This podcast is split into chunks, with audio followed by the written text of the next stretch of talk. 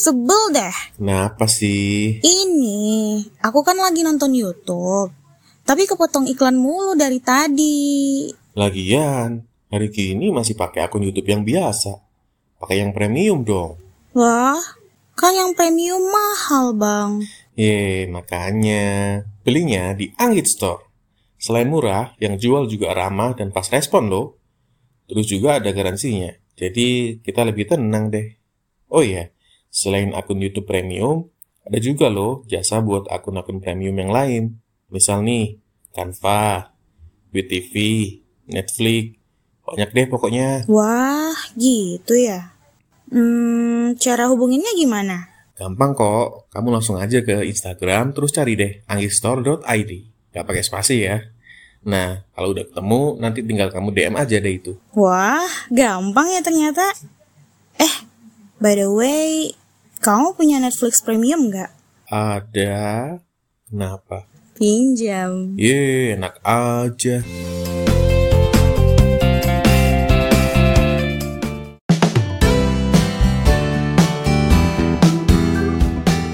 Assalamualaikum warahmatullahi wabarakatuh.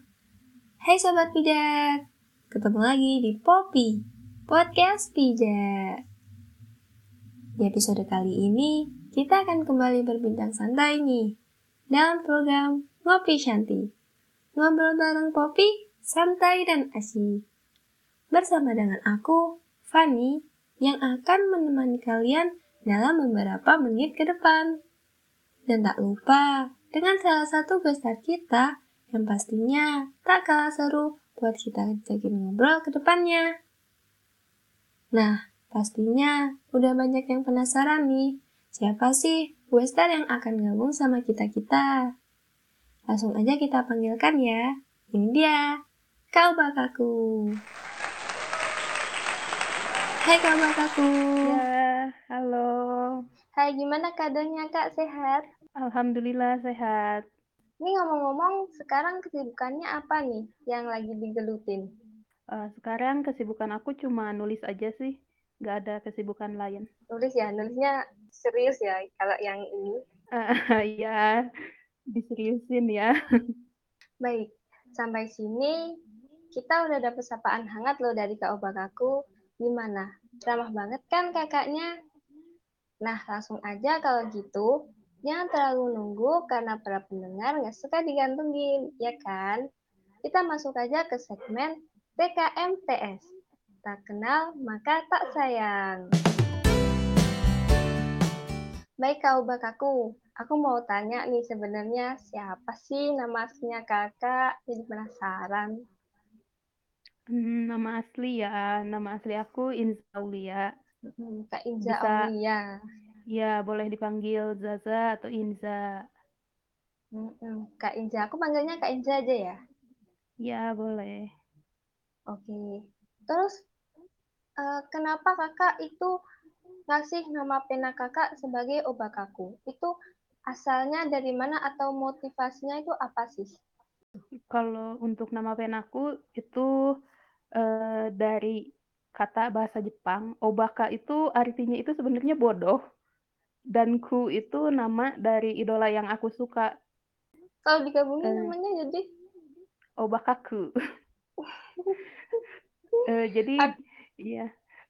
Artinya itu bodoh. Jadi agak nyesel juga ya aku milih nama pena, tapi ternyata bawa hoki gitu.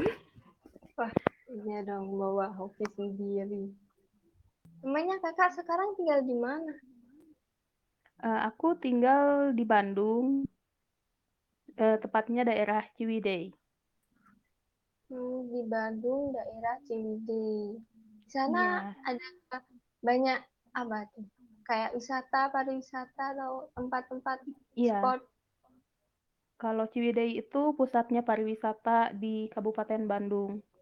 Jadi ada Kawah Putih, Situ Patenggang, pusatnya wisata. Kalau teman-teman ada yang mau ke Ciwidey, boleh calling aku ya. Bisa meet up. Oh. Aku guide juga. Siap jadi guide. Ya, siap dong. Teman-teman yang mau ke sana, Kak Inzanya udah siap tuh mau nemenin jalan-jalan kemanapun. Iya. Ya, tuh kakak dari kecil di sana sampai udah besar, mau pernah keluar dari Bandung, dari Ciwidey? Aku pernah keluar dari Bandung ya, dari Ciwidey waktu SMK.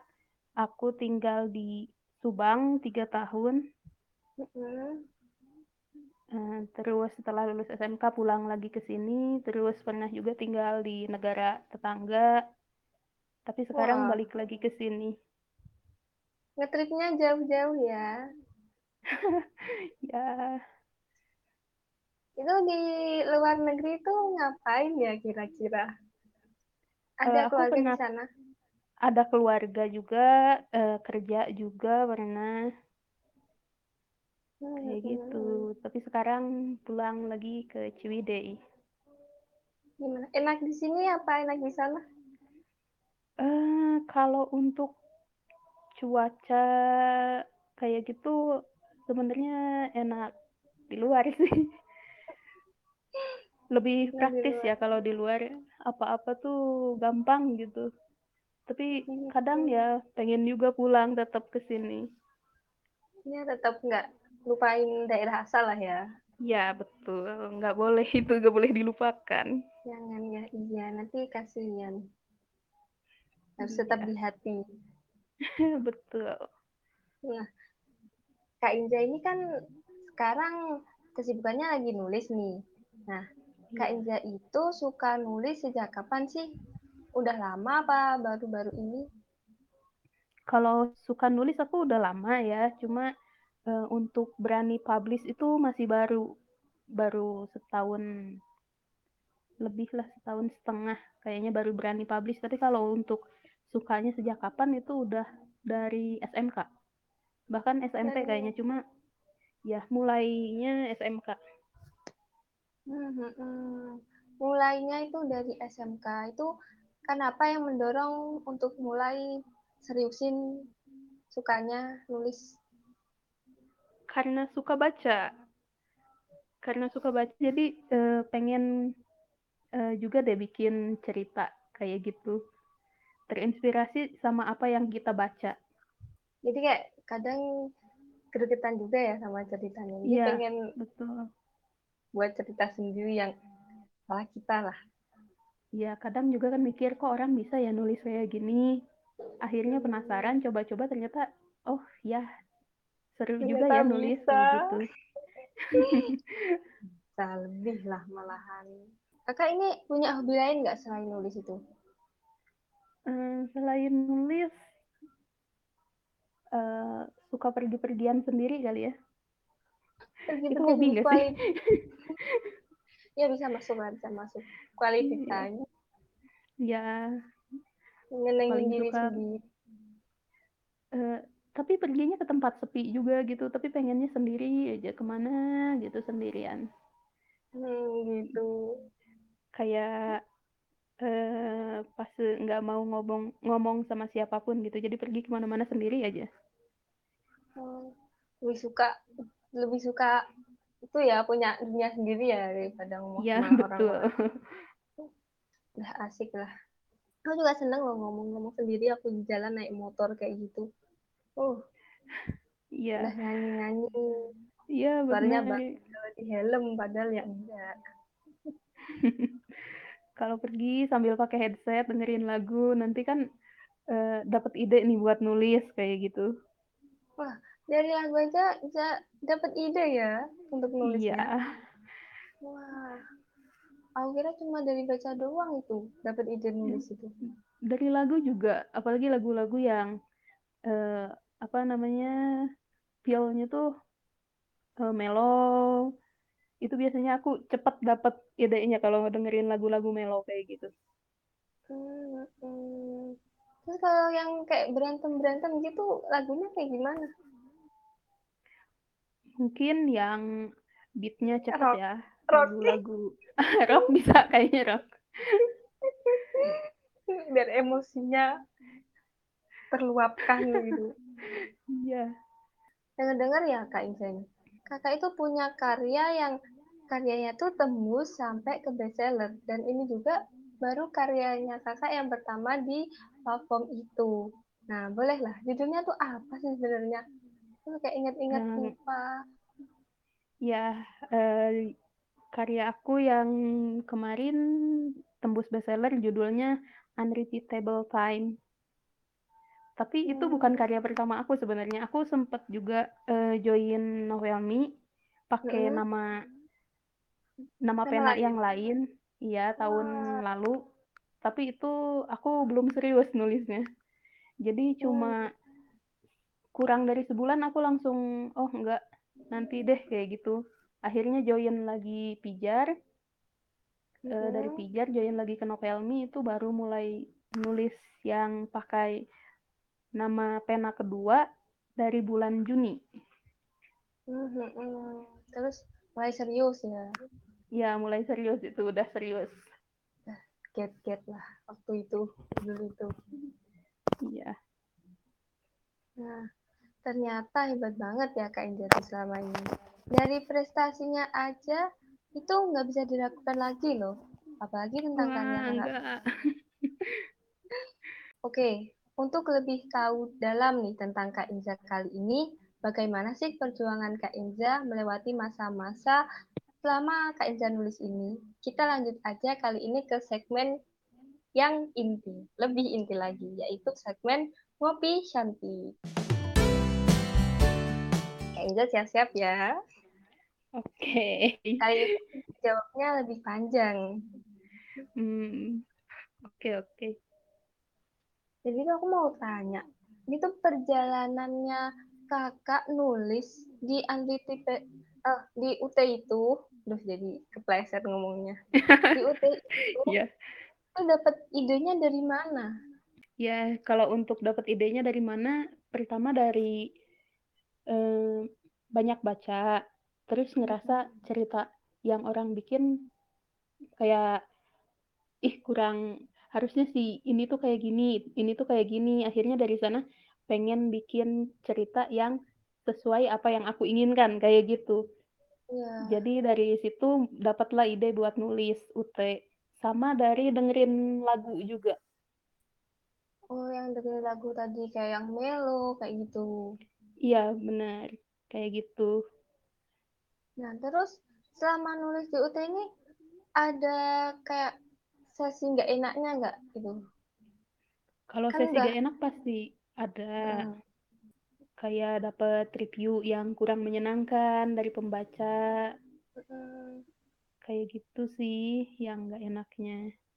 Untuk yang kayak dapat promosi kayak gitu, kan kakak dapat promosi sering nih. Udah sering banget lah.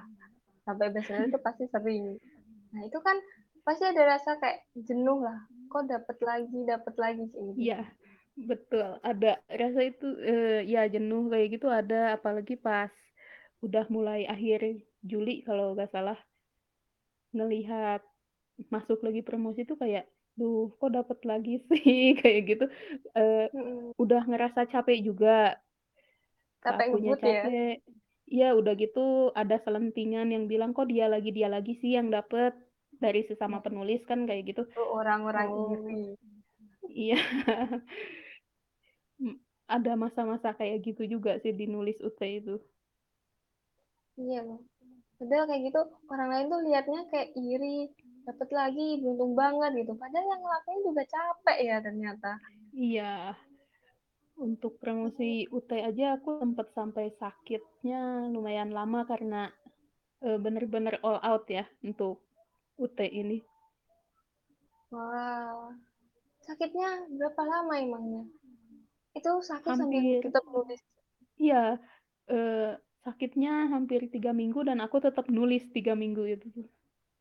Wah. Itu tidur juga waktunya istirahat tidur tetap buat nulis saja. Iya. Nah, kalau mau tidur tuh masih kepikiran, duh ini tadi nyampe mana ya? Ini konflik selanjutnya apa ya? Kayak gitu tuh kepikiran tiap mau tidur. Jadi nggak bisa tidur. Iya, jadi sakitnya tuh lumayan lama. Terus waktu kakak ceritanya itu dapat pengumuman, Ya pokoknya tahu lah itu tembus besar. Gimana perasaan Kak Inza waktu itu? Wah pasti senang banget lah. Lebih ke nggak percaya sih. Kayak masa sih? Kok bisa sih? Emang karya aku ini bisa diterima ya sama orang kayak gitu? Aku mikirnya malah ke sana. Karena aku itu apa ya punya sifat yang ya aku introvert terus kadang nggak pedean ya kan kalau introvert kayak gitu. Makanya pas melihat kok bisa sih masuk bestseller, emang karya aku bisa ya diterima orang kayak gitu mikirnya. Padahal orang lain kalau baca ini kok bisa sih nulis kayak gini, kan bisa aja ya kamu nggak percaya sama karyanya sendiri. Iya, aku masih sering ini aku nih yang nulis, kok bisa sih kayak gitu. Masih kayak mimpi ya. Iya. Terus selama ini ada kesulitan nggak buat nuangin ide-ide selama nulis itu? Kalau kesulitan sih lebih ke kadang malas ya. Kalau lagi malas ngetik ya.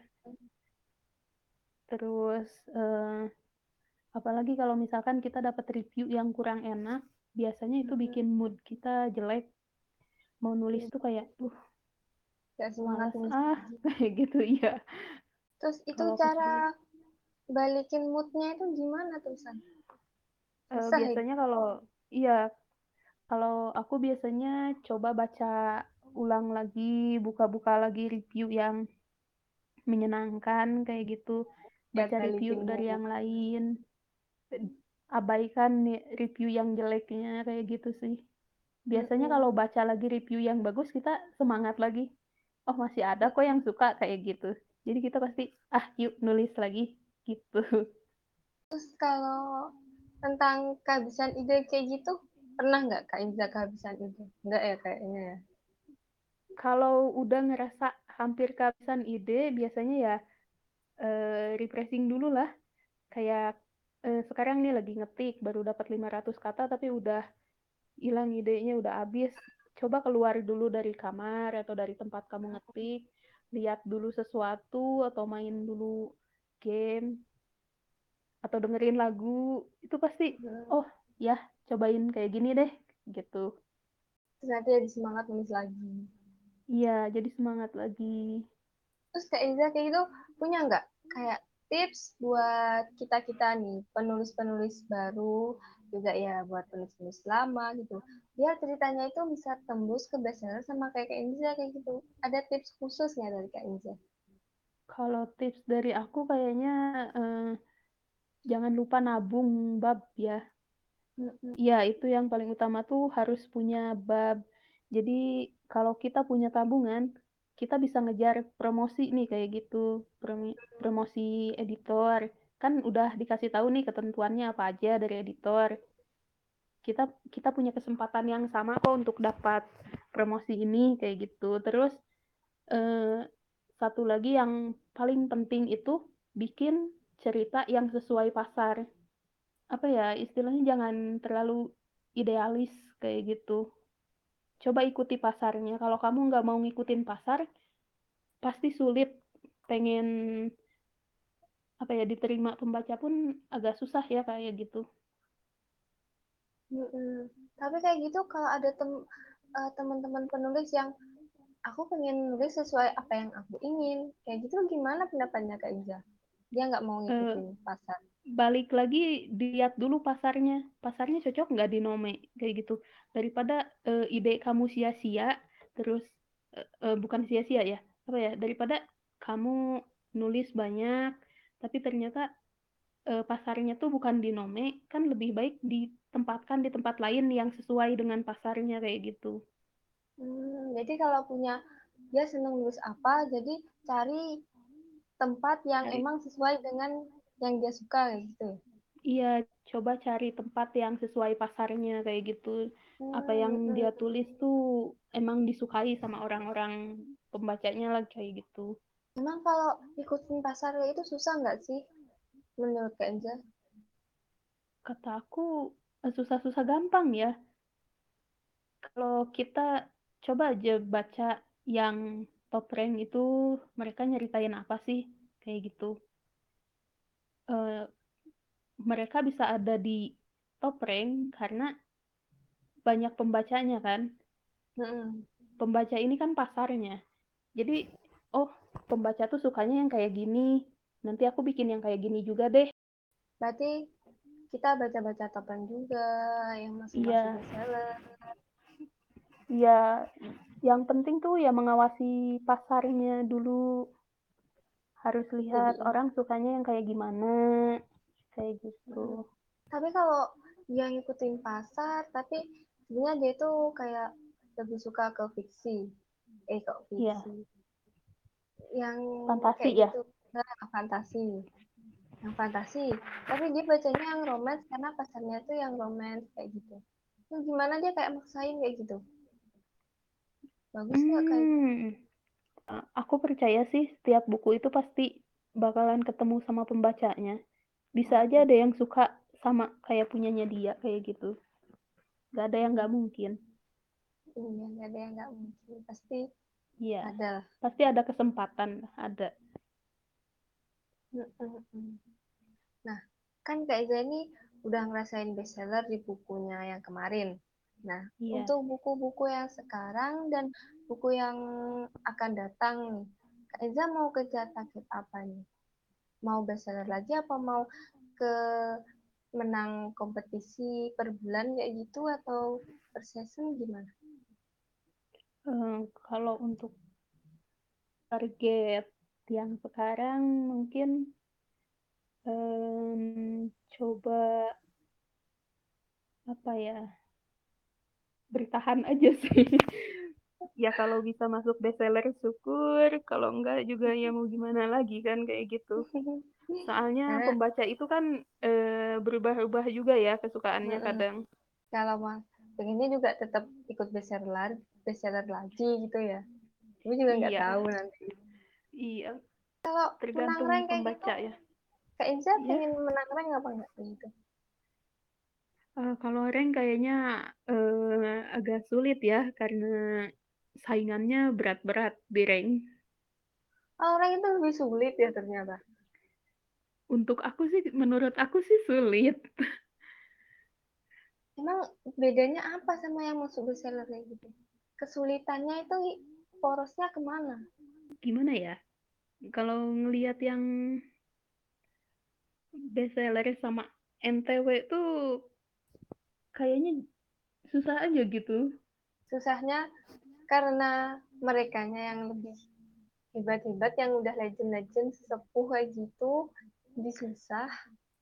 Apa karena penilaiannya juga udah beda? Mungkin satu karena mereka udah punya nama ya, udah legend, udah punya nama, pembacanya udah banyak, sedangkan kita kan masih baru. Jadi pembaca kadang ada yang nggak mau apa baca karya punya orang lain, pengen terus baca punya idolanya dia kayak gitu. Jadi walaupun cerita kita bagus, tapi nggak ketemu nih sama pembacanya gitu. Karena pembacanya nggak mau keluar nyari bacaan lain. Tetap ikutin punya idolanya gitu. Nggak mau keluar dari zona nyaman lah ya. Ya, bisa dibilang kayak gitu. Padahal ya kalau mau ganti-ganti ya banyak yang bagus-bagus kayak gitu. Nggak perlu stuck di itu mulu. Karena setiap penulis itu kan punya gaya tulisan yang berbeda ya. Ada yang pembaca bisa nyaman sama tulisan si A, ada yang ngerasa tulisan si A terlalu ini nih, aku lebih suka tulisan si B, kayak gitu. Jadi pasti ya kalau udah tahu gaya tulisannya, misalkan si A ini kayak gini, pasti orang tuh yang rasa nyaman bakalan terus stay sama dia kayak gitu. Walaupun ternyata banyak penulis yang bagus kayak gitu, tapi karena dia udah jatuh cinta sama penulisannya si A, dia akan terus di si A kayak gitu. Kak Inza sendiri punya nggak kayak favorit itu, penulis siapa yang buat favoritnya Kak Inza di sana? Kebetulan aku tuh suka sama Kaneza. Dari Rutan berapa sih Kaneza itu? Aku baca itu, Miss Independent. Ya, aku tuh suka sama Kaneza. Iya, aku juga suka.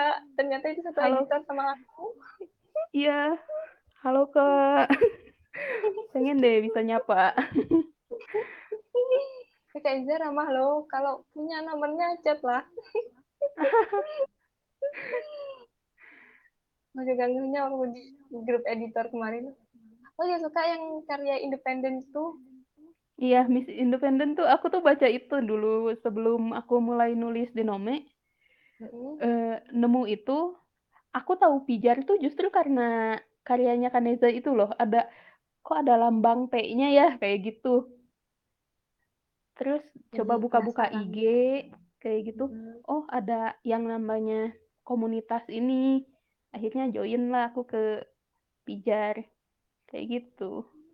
Jadi asal mulanya dari Kak Neza. Jadi iya, betul. Kak Neza berpengaruh banget ya, sampai ini penggemar pembacanya sampai ikut masuk bestseller. Tapi kemarin aku lihat Kak Inza sama Kak Neza loh kayak udah di sama-sama di bestseller. Aku juga lihat. Ini kayaknya promosi. Seingat aku pas promosi kemarin punyanya Kaneza di bestseller, punyanya aku di promosi itu atas bawah, punyanya Kaneza di atas, punya aku di bawah. Itu aku nyampe liatin yang kayak gitu, ampun. Ya aku juga lihat, waduh ini kayak kejar-kejaran. Udah gitu warna cover kita agak mirip. Senada gitu covernya. Ya aku pengamat juga loh itu anak-anak teman-teman yang masuk bestseller, suka banget lihat mereka. Iya, Kaneza hebat banget Kaneza.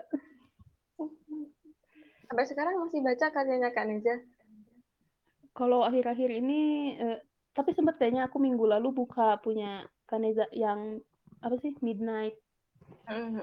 Itu ya yang sekarang lagi di bestseller itu aku baca kemarin. Cuma keburu ada kesibukan lain jadi belum diikutin nyampe bab terbaru sih, masih awal-awal gitu. Tetap bahkan Neza menjadi panutan.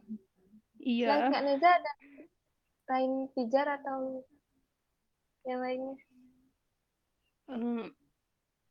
Aku masuk ke Nome tahunnya pijarnya ini pijar doangnya, cuma baca yang dari pijar.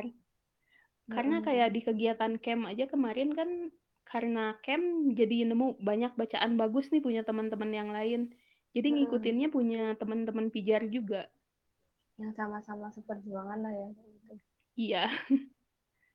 Banyak ya loh anak-anak pijar, teman-teman dari pijar bagus-bagus ceritanya. Iya, bener ya, bagus-bagus ceritanya.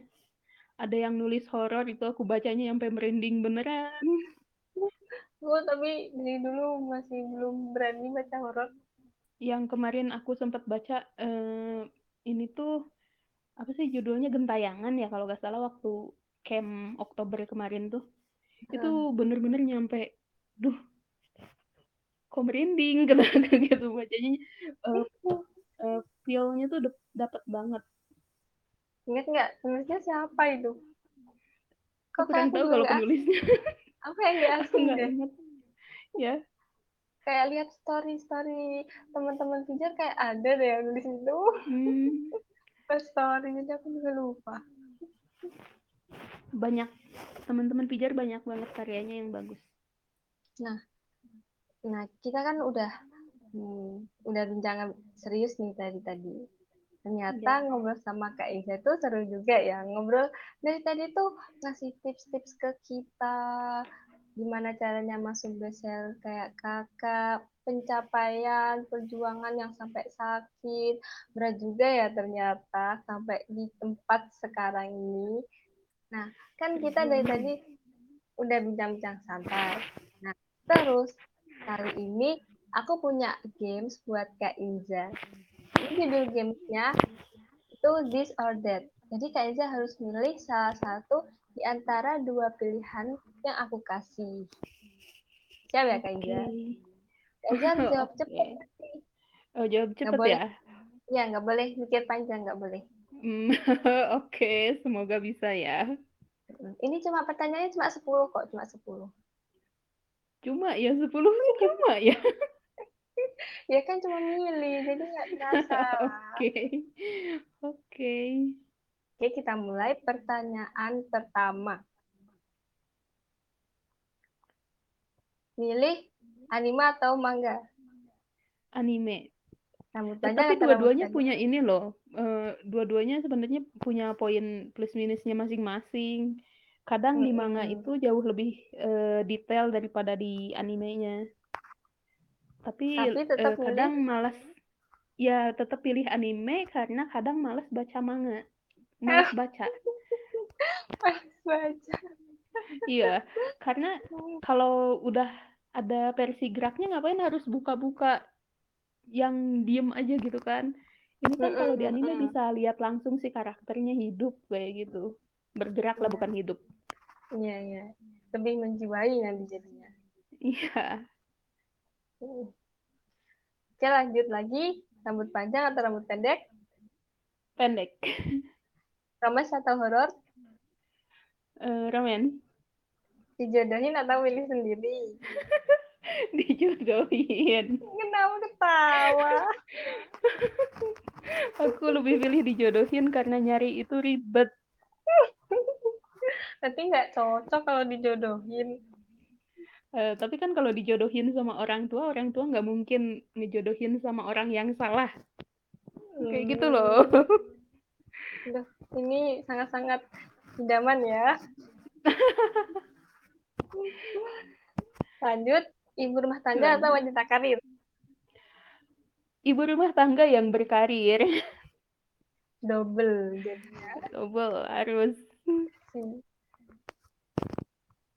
Terus kita lanjutin, nulis untuk hobi atau nulis untuk profesi? Nulis untuk profesi. Bestseller atau menang rank? Bestseller. Tour Eropa 1 minggu atau tour Asia 1 minggu? Tur Asia 1 minggu. Naruto atau Attack on Titan? Enggak dua-duanya. Aku kurang suka genre-nya, aku kurang suka ya itu. Enggak sesuai ya. Enggak sesuai ya. Aku lebih suka Detektif Conan daripada dua itu. Detektif Conan. Iya, aku lebih suka. Kalau Detektif Conan kan memecahkan misteri. Jadi kita diajak ikut mikir nih sama si Conan. Kayak gitu. Nanti aku kalau jadi detektif namanya Detektif Conan. Conan katanya? Iya. jadi katanya dulu baru mendeteksi. Ini pertanyaan terakhir. Iya. Disayang apa menyayangi? Susah. Iya, aduh. Harus milih.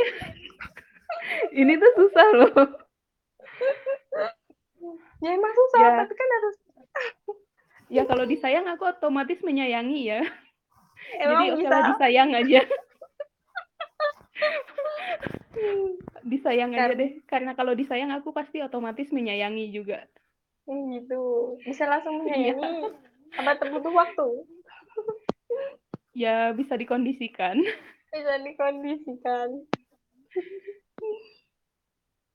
Ini contoh-contoh kalau yang mau dijodohin ya kayak gini. Ya ampun, aduh. Lebih milih disayangi dulu ya. Karena kalau menyayangi duluan biasanya sakit. Aduh, curhat. Aduh. Mulai deh. Mulai curcolnya. Dipancing-pancing nih. Habisnya di atas aja udah gitu. Kan juga pengen mancing di bawah. Udah siap ini kayaknya ya. Udah siap membangun jadi ibu rumah tangga dan berkarir. Iya. Boleh, udah siap. Aduh. Nah, nggak kerasa ya ternyata kita itu udah di penghujung acara nih, Kak Inza. Dari aja kita ngobrol, ketawa-ketawa, udah mau kiss bye aja ini sama pendengar yang ada di rumah. Gak kerasa ya. Kita ngobrol-ngobrol udah lama aja. Udah asik sendiri dari tadi. Iya, udah asik. Yang pendengarnya kalau kayak gini orang nggak akan percaya aku introvert nih. Oh iya loh. Padahal gitu. Aku introvert loh. Coba pikiran, masa ini introvert kayak gitu jadinya ya. Citra introvertnya langsung hilang ya. Langsung hilang. Jadi extrovert seketika berubah. Iya. Jadi Power Rangers. Oke, Kak Iza, sebelum kita nutup acara kali ini, aku mau kasih satu lagi pertanyaan. Nggak keberatan kan, Kak Inzanya? Oke, nggak apa-apa. Jadi tuh aku mewakili teman-teman juga yang lagi nulis nih. Ada nggak pesan atau motivasi buat teman-teman yang mungkin sekarang lagi males lanjutin karyanya atau lagi down karena target nulisnya nggak tercapai nih? Jadi bolehlah, ada pesan-pesannya gitu. Kalau untuk ini ya, yang pertama itu pastinya coba sayangin dulu karya kamu. Kalau kamu sayang sama karya kamu, pasti walaupun malas, kamu bakal lanjut lagi nulis kayak gitu. Terus untuk kalau down karena target nulisnya nggak tercapai kan itu pasti ada alasannya ya. Misalkan alasannya terlalu sibuk nih sama real life kayak gitu, itu bisa dipilih dulu yang mana yang lebih penting untuk dilakukan dulu gitu. Jadi kayak yang gitu paling penting diselesaikan dulu, terus baru biar nulisnya itu fokus gitu ya. Iya, kalau ada kesibukan lain dilihat dulu nih mana yang jauh lebih mendesak harus diselesaikan kayak gitu. Terus lagi nih buat motivasi. Kayaknya banyak deh kali ini yang lagi nggak semangat nih nulisnya kayaknya. Curhat. Termasuk aku juga sih. Aku juga lagi nggak semangat akhir-akhir ini. Kayaknya alasannya juga sama ya. Kita semua punya alasan yang sama kayaknya untuk bulan ini ya. Bulan ini tuh kayak gitu. Banyak aja ujiannya ya kayaknya. Iya, bulan ini tuh dari awal tuh udah kayak aduh. Oh, bukan bulan sih, season ya, lebih ke season. Season ini tuh kayaknya wow banget gitu. Banyak kejutan-kejutan yang bikin shock. Iya, tiap awal bulan ada kejutan. Awas bulan Desember semoga nggak ada kejutan lagi ya. Takutnya akhir tahun disambut dengan kejutan yang lebih dahsyat. Aduh, jadi takut. Nggak boleh takut. Nggak boleh takut. Harus punya mental baja kayak Kak Inza. Iya. Terus ada lagi pesan-pesan buat teman-teman yang lagi dengerin atau yang lagi nulis biar semangat. Pesannya nulis dari hati. Biar karyanya juga kalau kita nulisnya sepenuh hati pasti karya yang kita hasilkan juga kualitasnya pasti bagus. Terus yang terpenting jangan lupa jaga kesehatan ya, kita masih pandemi. Jadi jaga kesehatan yang paling utama. Ya. Udah gak nyangka ternyata asik banget ngomong sama Kak Inza, dikasih banyak banget ilmu, motivasi, sharing pengalaman. Duh, banyak banget hal positif yang bisa kita ambil dari sosok Kak Inza yang bisa kita terapin di proses perjalanan kita. Gak nyangka ternyata Kak Inza sehebat itu juga. Ya. Kak Inza, terima kasih ya, karena udah meluangkan waktunya buat ngobrol-ngobrol sama kita-kita nih. Udah ganggu kesibukannya kakak demi memberikan hal-hal baik kepada para pendengar. Makasih Kak Inza. Makasih juga Kak Fani sama kakak-kakak semua dari Popi. Terima kasih karena udah undang aku ya. Nggak, kita juga terima kasih udah bersedia ngeluangin waktunya loh, Kak Inza. Sama-sama. Kita nggak sibuknya nulis, masih digangguin sama podcast. Nah, untuk teman-teman pendengar nih, juga jangan lupa buat pantengin segmennya Poppy, yang pastinya bakal lebih seru dan lebih buat penasaran untuk setiap program kedepannya. Dari kita dan untuk kalian semua, bye-bye. See you. Wassalamualaikum warahmatullahi wabarakatuh.